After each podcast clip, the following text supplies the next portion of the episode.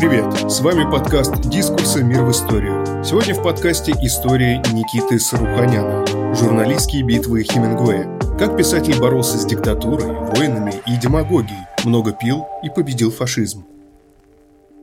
Эрнест Хемингуэй известен сегодня в основном благодаря прозе, давно ставшей мировой классикой и превратившей его в бренд. О том, что большую часть жизни он был журналистом и публицистом, все более-менее знают, но статьи его мало кто читал, и ни в одном книжном магазине вы не найдете свежего сборника его публицистики на русском, разве что где-то завалялась пара потрепанных экземпляров советского сборника «Старый газетчик пишет», детомик «Репортажи». Он был участником обеих мировых войн, и его публицистика – это, с одной стороны, часть искаженного сознания человека первой половины XX века, потрясенного и деформированного нескончаемыми войнами и метаморфозами общества, с другой же – довольно точная аналитика, предсказавшая многие мировые события задолго до их наступления. Рассказываем историю Хемингуэя-журналиста от ядовитых юношеских фельетонов и репортажей до зрелых антивоенных статей и очерков со Второй мировой. Будь позитивен, вычеркивай все лишние слова. Февраль 1920 год. Торонто. В дверь редактора «Торонто Стар Уикли» Герберта Крэнстона стучат. В комнату входит помощник редактора, а следом прихрамывающий на правую ногу высокий худой парень с черными усиками. Он одет в коротковатое кожаное пальто и серые, тоже не по размеру, короткие брюки. «Этот парень говорит, что он может писать и хочет сделать что-нибудь для нас. Его зовут Эрнест Хемингуэй», — говорит помощник. Им удается поладить, и 21-летний ветеран Первой мировой становится внештатным автором еженедельного литературного приложения газеты «Торонто Дейли Стар». К тому времени за плечами Хемингуэя недолгая работа в Kansas City Star, в которую он пришел сразу после окончания школы, отказавшись поступать в университет. Там молодой репортер был погружен в исследование дна американской жизни – криминал, притоны, игорные заведения, убийцы, проститутки и тюрьма. Именно в начале 20 века в американскую журналистику приходит мода на вскрытие неприглядных сторон повседневности. Там же, в Арканзасе, штат Канзас, Хемингуэю преподали основы газетного стиля, которые повлияли на всю его дальнейшую работу. Эрнест не будет следовать заповедям письма из первой газеты, всегда и безоговорочно. Его подход будет меняться на протяжении времени. Но главное правило, которое он вынесет для себя и которое пронесет сквозь года – писать просто, коротко и емко. Пиши короткими предложениями. Первый абзац должен быть коротким. Язык должен быть энергичен. Будь позитивен. Вычеркивай все лишние слова. С началом Первой мировой войны он пытается записаться в армию, но его не берут из-за травмы глаза, полученной при занятиях боксом. У него появляется мысль вступить в канадскую армию, но в итоге в апреле 1918-го он отправляется на Итало-Австрийский фронт в качестве водителя кареты скорой помощи, которую Kansas City Star пожертвовала Красному кресту. В одну из ночей на передовой он попадает под минометный обстрел вместе с несколькими итальянцами. Один из них умирает на месте, второму на глазах Эрнеста отрывает ноги, а третьего подстреливает австрийский снайпер. Хемингуэй пытается перенести раненого снайпером итальянца в ближайший окоп за линией огня, но оказывается под новым обстрелом. Одной из пуль ему прошивает колено. Он чудом остается жив. «Я был в сознании и в то же время полностью оглушен. Наступило какое-то помрачение. Инстинкт заставлял меня ползти сквозь грязь, грохот, взрывы снарядов. Я спрашивал себя, жив ли я. В голове у меня вспыхивали зеленые и белые звезды, как это бывало, когда я ложился в постель пьяным и пытался заснуть. Я хотел бежать, но не мог. Как это случается с каждым в ночных кошмарах», – писал он впоследствии. Добравшись до окопа, Хемингуэй понимает, что итальянец, которого он вынес, уже мертв. Из правой ноги Эрнеста на месте извлекают более 20 осколков от взрыва снаряда. В миланском госпитале настаивают на ампутации правой ноги, но Хемингуэй категорически запрещает это делать. Нога заживает. В 1919 году его демобилизуют, и он возвращается в родительский дом в Оук-Парке, штат Иллинойс. Долгое время Эрнеста преследуют страшные сны, он не может спать без света. Восстановившись окончательно, Хемингуэй ищет новую работу. В канзасскую редакцию он возвращаться не хочет. Тогда он и переезжает в Торонто, где знакомый помогает ему устроиться в местную газету. Фельетонист на фрилансе. Первый фельетон, высмеивающий людей, берущих на прокат дорогие картины, чтобы выглядеть в глазах знакомых состоятельными ценителями искусства, кочующие картины, не слишком впечатляет редактора. Он выходит без подписи 14 февраля 1920 года, а Хемингуэй получает за него $5. Зато следующий его материал «Бесплатное бритье» уже подписан его именем и впоследствии будет включаться в сборники избранных работ. В этой заметке он рассказывает, как ходил бесплатно побриться в школу для парикмахеров. Хемингуэй нагнетает саспенс. Опытные мастера смотрят на него, как на самоубийцу, переглядываются и с ужасом взирают на лестницу, ведущую на второй этаж, к практикантам. Разворачивая этот бытовой сюжет в канадской газете, он умудряется поднять на смех всю глубинную мифологию Соединенных Штатов о свободе, которая оказывается на поверку свободой не для человека, а для кошелька. Страной свободных и родиной храбрых. Так скромно именуют республику, расположенную к югу от нас, некоторые ее граждане. Возможно, что они храбрые, но что касается свободы, никакой свободы там нет. За все приходится платить. Время бесплатных завтраков давно прошло. А если попытаешься вступить в общество свободных каменщиков, то и тут тебе напомнят, что это будет стоить $75. Спустя неделю в следующем номере выходит целых 2 его фельетона. Мэр-болельщик высмеивает показное хождение в народ и такую же показную заинтересованность мэра Торонто в боксе и прочем спорте. Мэр был явно в восторге от матча. Он так оживленно пожимал руки всем, кто был рядом, что даже не заметил, когда прозвучал гонг и кончился первый раунд. Как прослыть ветеранам войны, не понюхав пороха, проходится по канадцам, бежавшим во время Первой мировой, в Штаты, работать на военных заводах, чтобы избежать призыва. 21-летний острый на язык ветеран, он выдает пошаговую инструкцию, как, вернувшись на родину, сойти за пораженного в боях воина. Первая трудность, с которой придется встретиться – отсутствие заграничного значка канадского экспедиционного корпуса. Это, правда, легко уладить. Если кто-нибудь спросит тебя, почему ты не носишь медяшку, ответь высокомерно: «Не нуждаюсь в рекламе». В последующие месяцы Хемингуэй экспериментирует в смежных газетных жанрах. Он получает порядка $10 за текст, около $136 на современные деньги. Эрнест быстро завоевывает расположение в газете. Редактор впоследствии будет вспоминать, что его впечатляла вдумчивость Хемингуэя в работе и его точность в подборе слов. Его материалы практически не приходилось править. Богемный Париж для международного корреспондента. Декабрь 1921 год. Хемингуэй с первой женой Хэдли Ричардсон пересекает Атлантику. Из ревущего джазом Чикаго, в котором они прожили последний год, Хемингуэй направляется в Париж. Колонки Эрнеста были на хорошем счету в Торонто Стар, и ему предложили быть европейским корреспондентом газеты. Внештатная работа позволяла писать материалы из разных городов, и в сентябре 1920-го из Торонто Хемингуэй перебрался в Чикаго. Там он успел изучить криминальную сторону города и рассказать читателям про кровопролитную войну между мафиози за места в городском совете, полицейских, пьющих в барах и вовсе не спешащих приводить в действие сухой закон, и даже о необычном экспорте рабочей силы. По информации Хемингуэя, чикагские киллеры высоко ценились в те годы в неспокойной Ирландии. За заметки ему все еще платили не слишком много, так что, чтобы заработать на жизнь, он устроился редактором в профсоюзном журнале Cooperative Commonwealth, руководство которого, как впоследствии оказалось, присваивало профсоюзные взносы и вообще было структурой полумафиозной.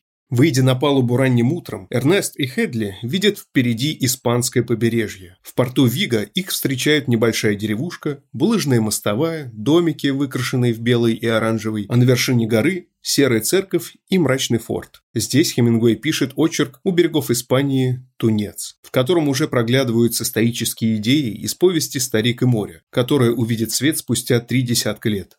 «Испанские лодочники возьмут вас в море рыбачить за доллар в день. В заливе Вига много тунца, и он хорошо идет на наживку. Это изматывающий, тяжелый труд, от которого болит спина, ноют мускулы, хотя вы и работаете удочкой толщиной с ручку мотыги. Но если вы после 6-часовой борьбы вытащите из воды большого тунца, победите его в поединке, человек против рыбы, и почти обессилев от постоянного напряжения, в конце концов, поведете его рядом с лодкой, зелено-голубоватого и серебристого в ленивом океане, вам будут отпущены все грехи, и вы сможете смело войти в общение с древними богами, и они будут приветствовать вас».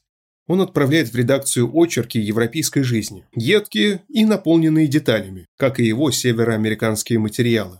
В одном из первых очерков Эрнест высмеивает образ американского туриста, опьяненного дешевым сервисом и принимающего туристический Париж за настоящий. Ему хотелось бы поглядеть на ночную жизнь Парижа, а ему преподносит специально подготовленное представление, исполняемое узким кругом скучающих, но хорошо оплачиваемых статистов, которое идет уже 1000 ночей и может быть названо «околпачивание туриста». Смеется и над парижской модой. Парижские шляпницы наконец-то нашли применение английским воробьям. Шляпки с воробьями появились на бульварах, и неприметная маленькая птичка заняла подобающее ей место. И потешается над американской литературной и художественной богемой Парижа, американскими снобами, которые перекочевали сюда из Гринвич-Виллидж. Странно выглядят и странно ведут себя те, что теснятся за столиками кафе «Ротонда». Все они так добиваются небрежной оригинальности костюма, что достигли своего рода единообразной эксцентричности. Заглянув впервые в высокий, продымленный под самый потолок, тесно заставленный столиками зал «Ротонды», ощущаешь примерно то же, что входя в птичий павильон зоологического сада.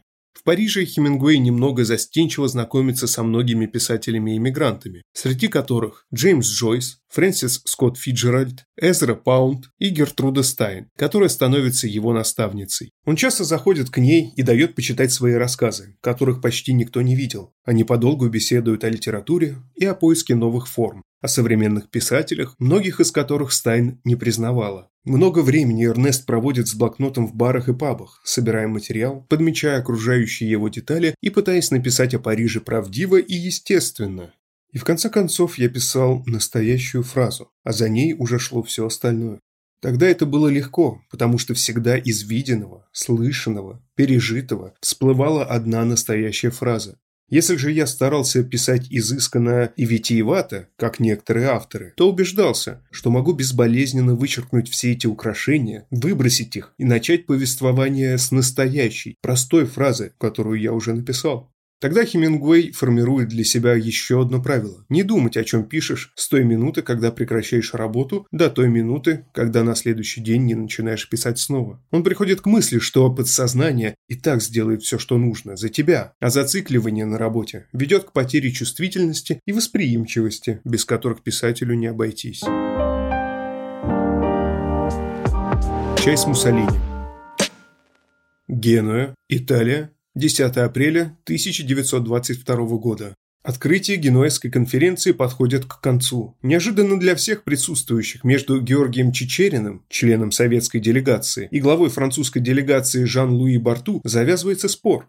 Поводом становится предложение о разоружении, которое выдвигает советская сторона. Барту эмоционально выступает против этой инициативы. В этот момент, в ложе для прессы, Эрнест Хемингуэй, возможно, уже делает наметки к будущему материалу. Внезапно скучную, сонную атмосферу этого душного зала словно прорезала летняя молния. Корреспонденты, которые осоловело сидели на галере, вдруг бешено заработали карандашами. Делегаты, которые ждали, откинувшись в креслах, закрытия заседания, напряженно вытянулись, стараясь не упустить ни слова. Рука Чичерина на столе задрожала, а Ллойд Джордж начал что-то машинально чертить на листе бумаги. Командировка в Геную стала первым серьезным журналистским заданием для Хемингуэя. Отсюда ему удалось написать живые портреты крупных политических деятелей, и здесь же он впервые затрагивает итальянский фашизм. Еще до открытия конференции Эрнест отправил в редакцию резкий материал, начинающийся с рассуждения о том, что власти Италии боятся появления советской делегации в Генуе, ведь оно может оказать влияние на здешних коммунистов, любые выступления которых в стране жестко пресекались чернорубашечниками с молчаливого согласия правительства. Фашисты – это отродье зубов дракона, посеянных в 1920 году, когда казалось, что вся Италия может стать большевисткой. Это они подавили красных бомбами, пулеметами, ножами и щедрым применением керосиновых бидонов, чтобы поджигать места красных митингов и тяжелыми, окованными железом дубинками, которыми они мозжили головы красных, когда те пытались выскочить. В июне 1922 года Хемингуэй берет интервью у Бенито Муссолини, уже набравшего политическую силу. Тот рассказывает ему, что национальная фашистская партия, которая была основана в 1921 году на базе Итальянского союза борьбы, построена по принципу военной организации, насчитывает 500 000 человек, половина из которых чернорубашечники, и что в любой момент они смогут скинуть итальянское правительство, хотя и не хотят никому угрожать. В то время в Италии и за ее пределами многие считали Муссолини освободителем страны от красной угрозы, но Хемингуэй уже различал в нем стремление к тоталитаризму. Представьте себе, что 250 тысяч членов консервативной партии Канады вооружены. То есть представьте, политическую партию, построенную по принципу военной организации, глава которой не скрывает, что у нее достаточно сил, чтобы сбросить либеральное, а впрочем и любое другое правительство, посмевшее выступить против нее, объясняет он канадскому читателю. Вскоре Муссолини придет к власти. 27 октября 1922 года он начнет марш на Рим. Шествие по городу нескольких колонн, состоящих из сторонников фашистской партии, демонстрирующие его военную мощь, поддержку среди буржуазии и готовность к конфронтации. Король Виктор Эммануил III, испугавшись угрозы гражданской войны, передаст власть в его руки, назначив на место премьер-министра. Муссолини не дурак и хороший организатор, но очень опасно организовать патриотизм нации, если сам ты не искренен. Особенно же опасно взвинчивать их патриотизм до такого накала, что они добровольно сужают деньги правительству без всякого процента. Латиняне, раз уж они вложили деньги в дело, хотят получить определенный результат, и они еще покажут сеньору Муссолини, что гораздо легче быть в оппозиции к правительству, чем самому возглавлять правительство. Уже спустя месяц, в ноябре, на Лозаннской конференции в Швейцарии, ставшей продолжением конференции в Генуе, Италию будет представлять Муссолини, что станет его дебютом на международной арене. Оттуда Хемингуэй напишет материал, в котором охарактеризует Бенито как человека, разыгрывающего диктатора, и расскажет, как на встрече с журналистами зашел ему за спину и увидел, что книга, которую сосредоточенно читал Муссолини, французско-английский словарь, перевернутый вверх ногами.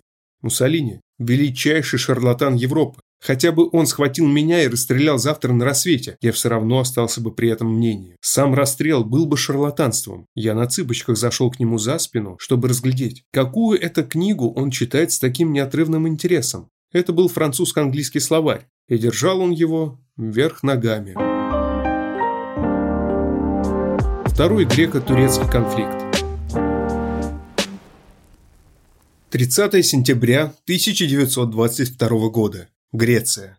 Константинополь. Шумный, жаркий, холмистый, грязный и прекрасный город. Он наводнен слухами и мундирами. Прибывшие в город британские войска готовы предотвратить вторжение кемалистов. Иностранцы нервничают и помнят судьбу Смирны.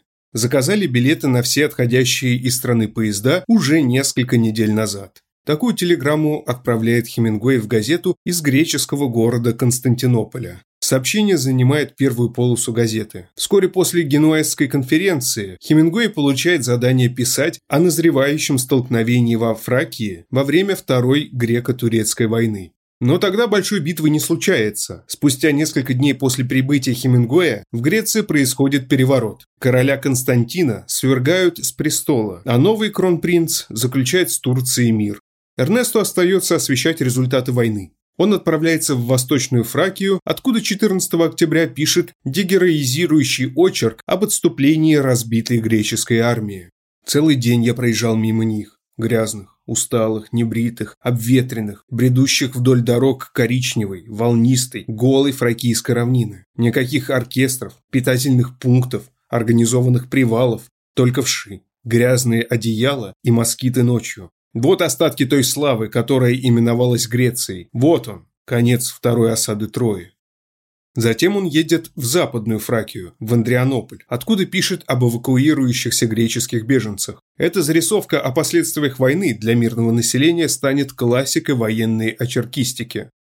20 миль повозок, запряженных коровами, валами, заляпанными грязью буйволами, измученные, ковыляющие мужчины, женщины и дети, накрывшись с головой одеялами, вслепую бредут под дождем вслед за своими жалкими пожитками.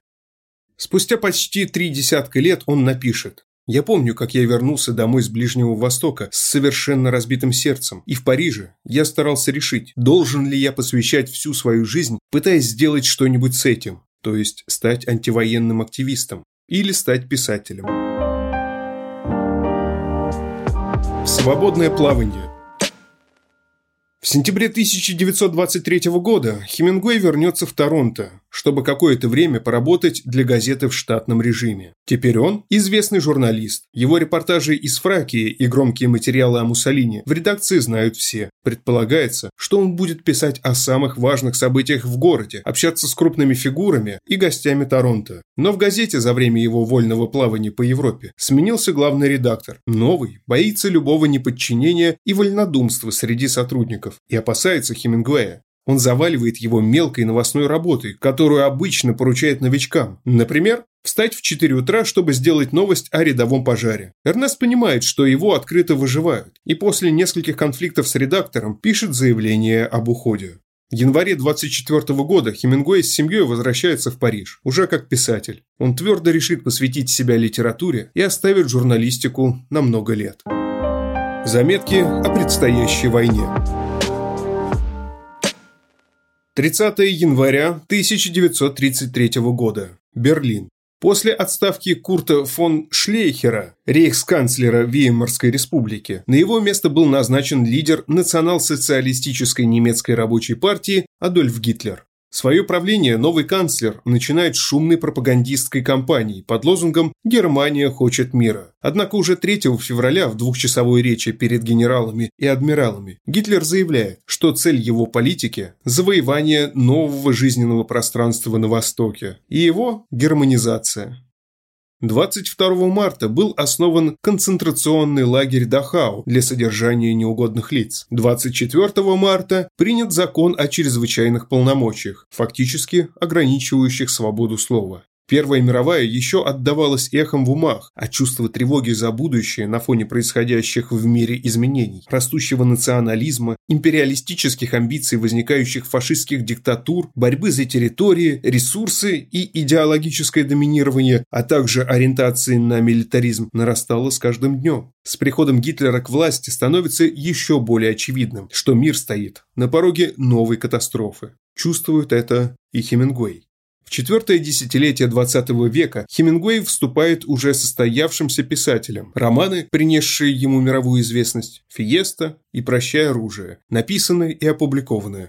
В 1933 году Эрнест соглашается периодически писать для только что возникшего журнала Esquire, параллельно сочиняя колонки еще для нескольких изданий. К этой деятельности он относится как будто не слишком серьезно и пишет в основном ради заработка, даже не ставя редакцию в известность о теме своего следующего материала. Но пренебрежение – это скорее внешне. С 1933 по 1936 годы за авторством Хемингуэя публикуются глубокие аналитические статьи, в которых он размышляет о литературе, происходящих в мире изменениях и говорит о нарастающей угрозе, которую несут фашистские режимы. В 1935 году выходит статья под названием «Заметки о будущей войне. Письмо на злободневную тему». В ней Эрнест говорит о неизбежности Второй мировой войны, прогнозируя ее на 1937-1938 год. «Весь этот год ты можешь убивать время, как тебе нравится, не в августе будущего года и не в сентябре будущего года. Это еще слишком рано. Они еще процветают и далеки от того момента, когда военные заводы начинают работать на полную мощность. Они не станут воевать, если можно делать деньги и без этого». Он говорит об уродстве и бессмысленности смертей, о политиках, использующих войны в своих целях, и о пропаганде военного героизма, под влияние которого он попал и сам, будучи 18-летним юношей. Войны теперь возникают не только под действием экономических сил. Войны теперь делаются и планируются отдельными лицами, демагогами и диктаторами, которые, играя на патриотизме своих народов, вводят их в великое заблуждение – войну. Когда дутые реформы этих правителей проваливаются и не могут больше удовлетворить обманутый ими народ. В старое доброе время писали, как славно и прекрасно умереть за Отечество, но смерть на современной войне отнюдь не славная и не прекрасная. Ты умрешь как собака, ни за что. Единственный способ бороться с убийством, то есть с войной, это разоблачать грязные махинации, которые приводят к ней, и тех преступников и негодяев, что возлагают на нее свои надежды. И, конечно, говорит об амбициях и перспективах тех, кому предстоит развязать войну, коротко обрисовывая портреты Гитлера и Муссолини. Убить значительно больше, чем 7 миллионов, сегодня истерично мечтают бывший ефрейтор германской армии и бывший летчик и морфинист, сжигаемый личным и военным честолюбием в дурмане мрачного, кровавого, мистического патриотизма. Гитлеру не терпится развязать в Европе войну. В этой войне он не будет воевать, а будет только произносить речи. Ему самому нечего терять. Зато он может получить все. Муссолини тоже бывший ефрейтор, но он также бывший анархист, великий оппортунист, он также и реалист. Он не хочет войны в Европе. Он будет разыгрывать в Европе фарс, но воевать там никогда не станет, потому что знает, что тот, кто воюет, может проиграть. С прогнозом Хемингуэй слегка промахивается. До новой мировой войны еще несколько лет. Зато вскоре в Испании фашистские силы начинают вооруженный мятеж против действующих властей. Гражданская война в Испании. Июль 1936 года. В середине июля в Испании поднимается мятеж во главе с революционером Франсиско Франко, поддерживаемый Италией и Германией. Левая республика, пришедшая на смену испанской монархии за 5 лет до этого, оказывается не готова к такому резкому повороту. За несколько дней на баррикады поднимается большая часть военных сил по всей стране. Главы правительства в хаосе меняются как перчатки. За один день, 13 июля, сменяется 3. Последний, исправляя ошибки предыдущих, объявляет о бесплатной раздаче оружия всем, кто поддерживает Народный фронт, вследствие чего на первых порах в большей части республики вооруженные выступления националистов удается подавить. События в Испании вызывают широкий резонанс в мире. Хемингуэй остро переживает происходящее. Первоначальный успех республиканских сил сбивает с толку всех, в том числе и его. Но вскоре становится ясным, что просто так все не закончится. Эрнест понимает, что уже давно должен был быть в Испании и хочет отправиться туда немедленно, но на пути встают 2 проблемы. С одной стороны, Паулина Пфайфер, его вторая жена, оказывается против опасной инициативы. С другой, понимая, что может не вернуться, он хочет прежде закончить работу над романом «Иметь и не иметь». К этому времени Хемингуэй – знаменитый писатель, чьи антифашистские взгляды хорошо известны, и слухи о том, что он планирует поехать в Испанию, вскоре доходят до прессы. Сразу после появления в газетах известия о планах Эрнеста, генеральный директор объединения североамериканских газет «Нана» предлагает Хемингуэю контракт на серию репортажей из Испании, и тот соглашается. В конце февраля 1937 года, так и не закончив роман, он отплывет на пароходе из Нью-Йорка в Европу, чтобы оттуда отправиться в Испанию. Гвадалахарский фронт. Испания. Март 1937 года. Совсем недавно армия Муссолини, поддерживающая Франко, на которую возлагалась задача дойти до Мадрида, потерпела под Гвадалахарой сокрушительное поражение от республиканцев. Хемингуэй внимательно оглядывает поле битвы. Вокруг, в снегу и слякоти, смешался транспорт, оружие и трупы. Нет ничего более зловещего и страшного, чем след боевого танка. Ураган в тропиках оставляет причудливый прокос, где все сметено с лица земли, но 2 параллельно бегущие борозды, оставленные танком в красной глине, приводят к сценам планомерной смерти, которые хуже любого урагана. Описывает он траншеи, оставленные техникой, и продолжает. В жару все трупы одинаковые, но эти мертвые итальянцы, лежавшие с восковыми, посеревшими лицами под холодным дождем, казались маленькими и жалкими. Много времени он проводит в Мадриде, который как будто старается игнорировать войну. Люди гуляют и веселятся, не обращая внимания на обстрелы. В городе, где улицы были запружены воскресной толпой гуляющих, снаряды легли со вспышкой, как от короткого замыкания, и с ревом взорвались в облаке гранитной крошки. За утро на мадридских улицах легло 22 снаряда. Толпа на улицах весела. Заваленные по фасаду мешками с песком кинотеатры переполнены. Чем ближе к фронту, тем народ веселее и беззаботнее.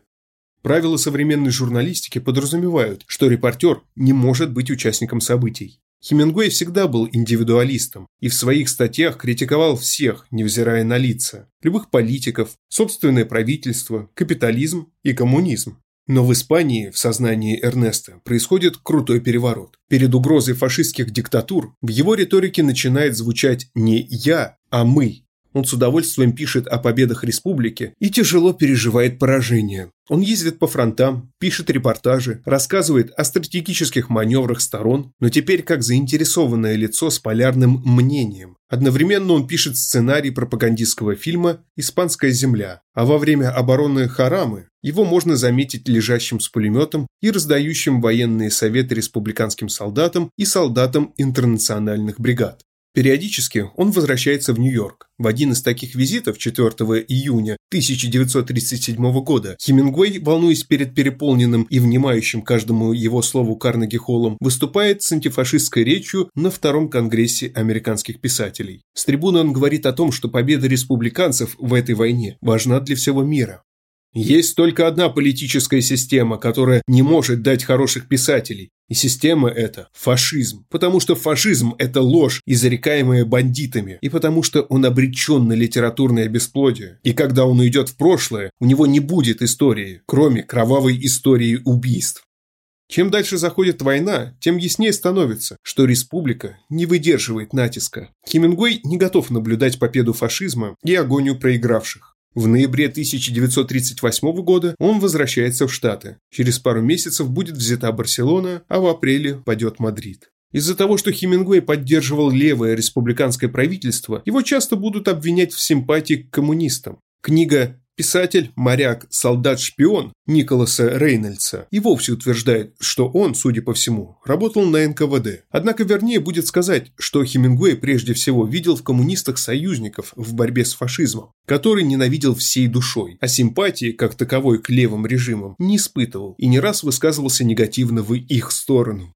В короткий период между войнами он осмысляет свой испанский опыт, пишет несколько рассказов о войне, а 14 февраля 1939 года публикует эпитафию «Американцам, павшим за Испанию» в марксистском журнале «New Masses».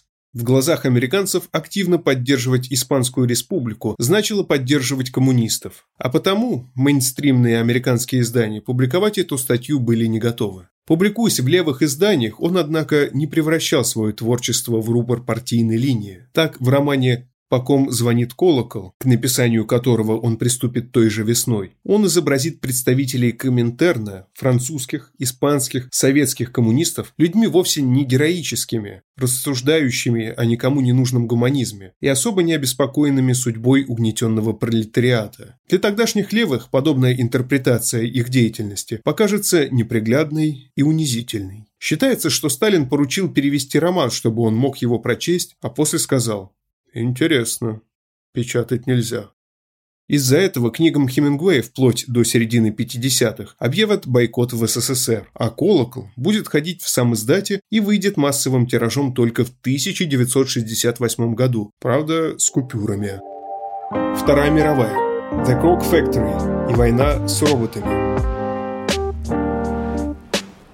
22 июня 1941 года Германия вторгается в Советский Союз. Спустя чуть менее недели Эрнест отправляет в Москву короткую телеграмму, которая содержит слова поддержки. Становится ясно, что на глазах решается дальнейшая судьба мира. После атаки Японии на американский флот в Перл-Харборе в декабре 1941 и вступления Соединенных Штатов в войну, уже сам Хемингуэй обращается к директору НАНО с просьбой о контракте на серию материалов из любой точки боевых действий. Но тот отвечает ему, что на этом этапе войны командование американской армии не хочет пускать корреспондентов на фронт. До этого момента Хемингуэй жил на Кубе с третьей женой, журналисткой Мартой Гелхорн, с которой познакомился во время войны в Испании. Поместье на окраине Гаваны они купили в апреле 1939 года. Он ведет размеренную жизнь, работая над «Колоколом». Нападение Германии на СССР, а затем атака Японии на флот США, дают ему сигнал к действию. Хемингуэй обращается в американское посольство в Гаване с предложением создать сеть контрразведки для борьбы с проникновением на Кубу нацистских агентов. Предложение посольства принимает. Свою организацию Хемингуэй называет «The Krug Factory», или «Плутовская фабрика». На контрразведку Эрнеста работают многие, от испанских аристократов, перебравшихся на Кубу, и официантов некоторых баров и ресторанов Гаваны, до портовых грузчиков, рыбаков и бродяг. Все сведения от агентов стекаются в поместье Хемингуэя, Финка-Вихе, на окраине города. Там он разбирается в них, структурирует и раз в неделю передает сотруднику американского посольства. Погрузившись в мир шпионажа, литературную деятельность он не забрасывает. В 1942 году Хемингуэй принимает участие в составлении антологии «Люди на войне», состоящей из 82 произведений и отрывков о воюющих людях и о том, что делает с человеком война, от библейской истории противостояния Давида и Голиафа и сцен на поле брани из «Войны и мира» до Стендаля, Киплинга, Фолкнера и его собственных произведений. В предисловии к книге он фактически винит западные демократии в том, что фашизм смог стать столь большой силой и мировая война стала возможна и неизбежна. Составитель этой антологии, сражавшийся ради прекращения войн вообще, ненавидит войну, а заодно и всех политиков, чья бездарность, легковерие, жадность, эгоизм и амбиции привели к этой войне и сделали ее неизбежной. Но раз уж мы втянуты в войну, нам остается только одно – надо победить. Эта война была развязана потому, что демократические государства шаг за шагом предавали те немногие страны, которые боролись или были готовы бороться ради предотвращения войны. Мы должны победить, не забывая ни на минуту, ради чего мы сражаемся, чтобы, воюя против фашизма, не скатиться к приятию его идей и идеалов. И на эту борьбу он готов положить многое. В 1942-43 годах Хемингуэй надолго уходит в море на переоборудованном судне «Пилар» в поисках немецких подлодок и передает сведения об их перемещении в посольство, а по возвращении на берег вместе с командой устраивает шумные попойки. Он мечтает захватить одну из подлодок, но это ему не удается. Постоянное пьянство Эрнеста не нравится Марте. В октябре 1943 года она вылетает в Европу, чтобы писать о войне для журнала «Кольерс», и убеждает Хемингуэя последовать за ней. Эрнест начинает чувствовать, что его личная война теряет смысл. Появление подлодок у берегов Кубы сходит на нет, и его выходы в море становятся все более ритуальными.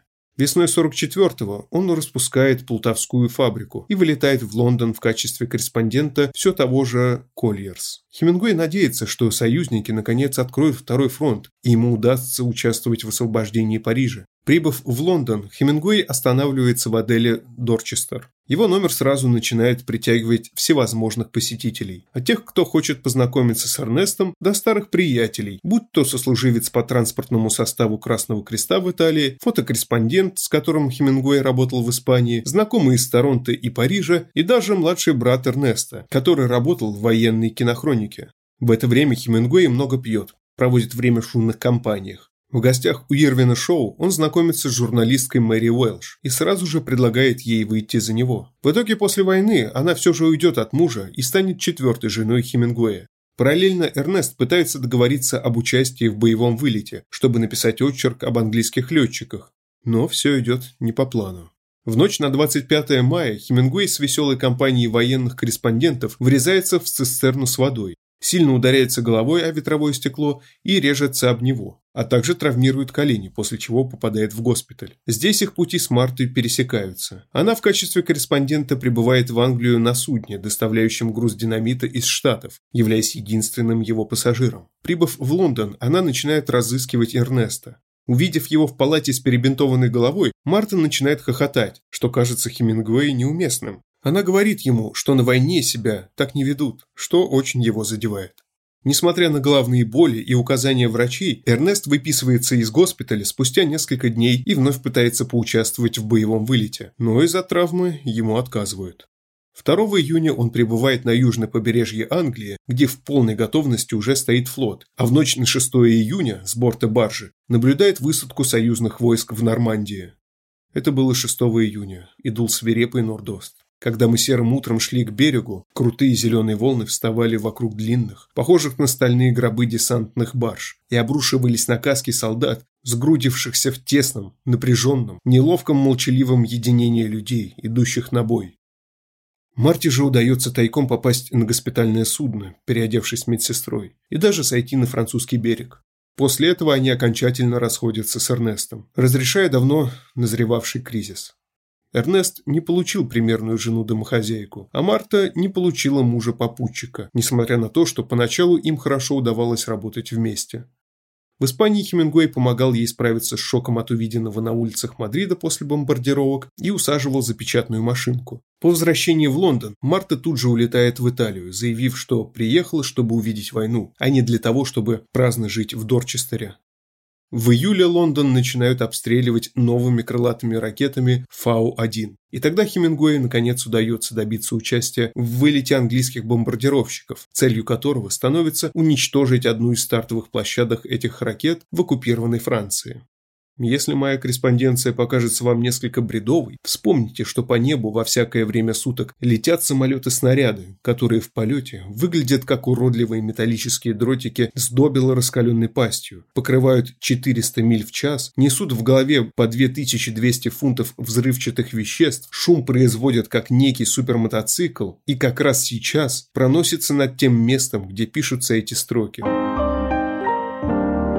Снова в Париже, военный трибунал и больше не репортер.